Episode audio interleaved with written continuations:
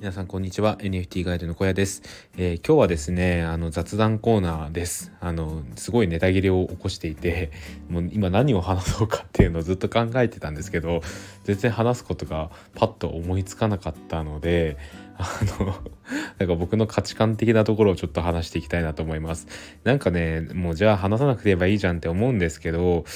なんかね、それはそれで気持ち悪いんですよね。で、やっぱりせっかくこうやって続けてきていることを、まあ、投げ出したくないなっていうのもありますし、結構まあ話すの好きなので、まあ、興味のある方だけ聞いてください。で、これは僕の、まあなんか価値観の部分で、えっ、ー、と、継続が大事だっていう話ですね。で僕なんかもろもろなんか就活とか今だと転職活動とかあのー、自分のなんか価値観の部分をこう話す時に大事なことにしてることって何ですかって言われた時にですねあの継続なくして体制はないっていうことをよく言うんですよね。でまあ本当その通りで、まあ、よく継続は力なりって言うじゃないですか。で本当に僕はその言葉を信じていますしなんかそれしかないなって思える出来事があったんですよ。っていうのがですね僕大学生の頃にあの継続力が大事なんだなっていうことをこう思い知ったんですよね。でそれっていうのがあのフルマラソンなんですよ。で僕大学2年生の夏にですねあのフルマラソンに出場したんですよね。で、まあ、42.195キロっていうめちゃくちゃ長い距離をですねあの走ったわけですよ。でなんでそもそもフルマラソン走ったのかっていう話をするとですねこれはですね僕が当時所属していたサークルの同期がですねなんか知らないけどフルマラソンにはまってたんですよね。でなんか前走った時にすごい気持ちよかったからよかったら一緒に走ろうって言われてなぜか知らないけどそれで「あいいよ」っつって走ることにしたっていう感じですね。でなんかその時ですね僕結構あの太ってたんですよ。なんか本当にあんまり運動もせず好きなものを好きなだけ食べているような生活で一人暮らしもしてたので結構太ってたんですよね。で、まあ、それを見た周りの友人たちはですねお前は絶対に乾乾えー、っと乾燥できないっていうことを言ったんですよね。でなんか、それがすごい悔しくてでなんかちゃんとなんかトレーニングをするようにしたんですよ。なんか本当今思えばそんなすごい些細なきっかけですね。あのフルマラソンにエントリーすることになったのもですし自分がちゃんと走ってやるって思ったのもめちゃくちゃ些細なきっかけです。で本当にですねあの家族にも止められましたね。で家族にも絶対にあの42.195キロなんて走りきれるわけがないっていうことを規制した時に言われですねあのもう絶対無理だとしかも体にもう危ないと思うからなんかやめとけみたいなことをすごい言われたんですよ。でなんかそういうことを言われてなんかますますですねもうこうなったらいよいよ乾燥せないといけないっていう 思いがこうふつふつと湧いてきて僕はトレーニングに励んだわけです。で本当にですねあの確かエントリーしてから出場までが4ヶ月5ヶ月ぐらいあったと思うんですけどほぼ毎日ですね僕走りましたねあの初めてですこんなにちゃんと自分毎日走ったのがだいたい自分の大学の周りで距離数で言うとまあ56キロですかね1回1回56キロっていうのをほぼ毎日走りましたであのそれこそすっごい面倒くさい日とかあの雨の日とかあったんですけどマジで走りましたね。で、もう何がそんなに自分を動かしてきたか、動かしたかというと、まあ、それを本当に、え絶対にフルマラソン完走してやるで周りの友達とか家族を見返してやるというただその思いだけで毎日僕は、えー、トレーニングをしました。であのまあ、徐々に最初の頃はですね本当にぜいぜいぜいぜい言いながらこう走ってたんですけど、まあ、徐々にですねそれも慣れてきてだんだんねなんかたまにはランナーズハイって言われるのもあってすごい走るのが気持ちよくなってくる時もあったんですよね。であの結果的にあのマラソン本番ですよ。あのちゃんと僕は完走することができました。ただしですねもうその過程というのは実際のマラソンの本番の完走までの過程ですね。はかなり過酷で実際にその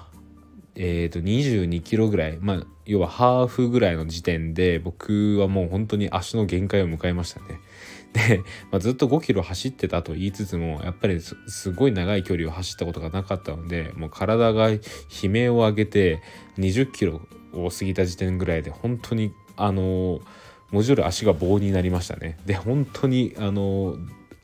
走れなくなりました。走ろうとした瞬間にふくらはぎがつっちゃってあの走れないっていうのがこう続いたんですよ。でもう本当にきつくてでもうほんよっぽどやめてやろうかと思いましたね。で結構リタイアポイントみたいなのもあっていつでもリタイアできる感じだったんですよ。で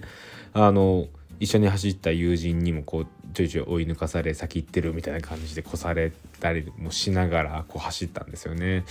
走ったのかまあ途中から歩いたんですよねでその時に結局僕を突き動かしたものっていうのはえーと、結局のところは毎日自分が走ったっていう継続の部分だったんですよ。こんだけ毎日走って走ってきたんだから絶対に完走できる完走してやるっていう思いがあってなんか自分はずっとなんですかね足を引きずってまででもずっと歩き続けることができました。で最後40キロぐらいですかね40キロ地点ぐらいあと2キロぐらいのところでなんか急に気分が上がってきて少し最後はもう一回ちょっとランニングジョギングぐらいで、えー、完走することができました。これが僕のなんか継続は力なりの原体験ですね。でまあお話を聞いてここまで聞いてる方はなんかそれってあんまり継続じゃないんじゃないのって思ってる方もいらっしゃると思うんですが僕の中でこれは間違いなく継続力の賜物なんですよね。でなんかそのどんどんそ自分にそのずっと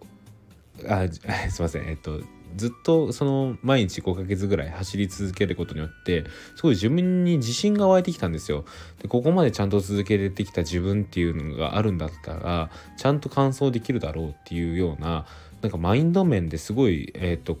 自分は支えられたんですよね。で結果的にあのー、フルマラソン当日そういった感じ形であの走るのがすごい辛くなった時に関しても結局支えてくれたのはそれまでで走り続けてきた自分だったんですよ。なんかこういう自信面っていうのはなんか継続をしないとこう身についてこないものなんじゃないのかなとは思っています。で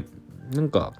そうですね結果的にやっぱり今で言うと例えばブログを僕はほぼ毎日リライトなり、えー、と新記事を書くなりして書いているんですけどさすがにやっぱずっと書いていると、まあ、スキル面ではちゃんと向上してきます。でただですねそのスキル面以上にやっぱりここまで毎日やってるっていうマインド面の方が僕は継続のところで効いてくるところがあるんじゃないかなと思っています。結果的に、まあ、スキル面もそれでしっかりと向上しているのでスキル面でマインド面っていう2つの相乗効果で何かすごい大きな結果を成し遂げる出すっていうことができるとは思うんですがなんか僕はなんかそういった点で言うと、まあ、スキル向上ありきですが、まあ、マインド面の部分で継続っていうのはすごい大事だなと思っております。はい。そうですね。あのフルマラソンに関しては本当にきつかったですね。今思い返してみてもきつかったなと思います。ただなんか今でもちょっと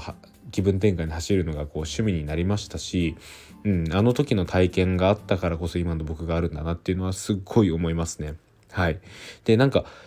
あの42.195って僕自身も最初聞いた時に果てしない距離だなと思ったんですけどそれが走りきれたことまあそれも継続した練習によって走りきれたことっていうのが今の僕の自信になってそこからなんか苦手な TOEIC の勉強とかも結構ちゃんと頑張れたりとかあの大学院入試も頑張れたりとかで今で言うとまブログ活動もやツイッター活動ですねもう頑張れたりしているなっていう気がしていますそれはやっぱりそういう原体験があって継続した結果にえー、っと成功がある何か結果を得られるっていうものがあるからですねでやっぱり皆さんそうじゃないですかね。何か結果を出してる人って何かちゃんと継続してませんかね。僕の周りを見てみても、やっぱり何ですかね。最近で言うとあのツイッターやディスコード内で仲良くさせていただいている鍋犬さんに関してもう鍋犬さんはそのブロガーでありウェブライターなんですけど、まあ、2年間結果が出なかったっていうことをツイッターで確かおっしゃられてましたね。でただその2年間やり続けた結果今があるみたいなことをおっしゃられたと思います。もう本当になんか僕はそういうことその言葉通りなんだろうなって思いますね。やっぱりそのなんですかね修行期間というか 下積み時期みたいななんかそういうのって大事なんだなっていうのはなんかなべけんさんツイートを見てても思いました。で僕もまだブログ始めてどうだろう。えーと、ジャンルを変えてしまったんですけどまあその前も合わせればやっと今1年半ぐらいですかねやり続けてるんですがまだまだえっ、ー、とまあ途中ちょっと挫折期間もあったので、えー、これからだなという感じです。皆さんも何か今続けてることがあるならばえっ、ー、としっかりなんか目的意識があると多分強いと思うので目的意識を持ってやり続けてはどうでしょうか。はいそんな話でした。えー、っとただいま絶賛ネタ切れを起こしておりますので、えー、僕に話してほしい放送などあれば何でも、えー、教えてください。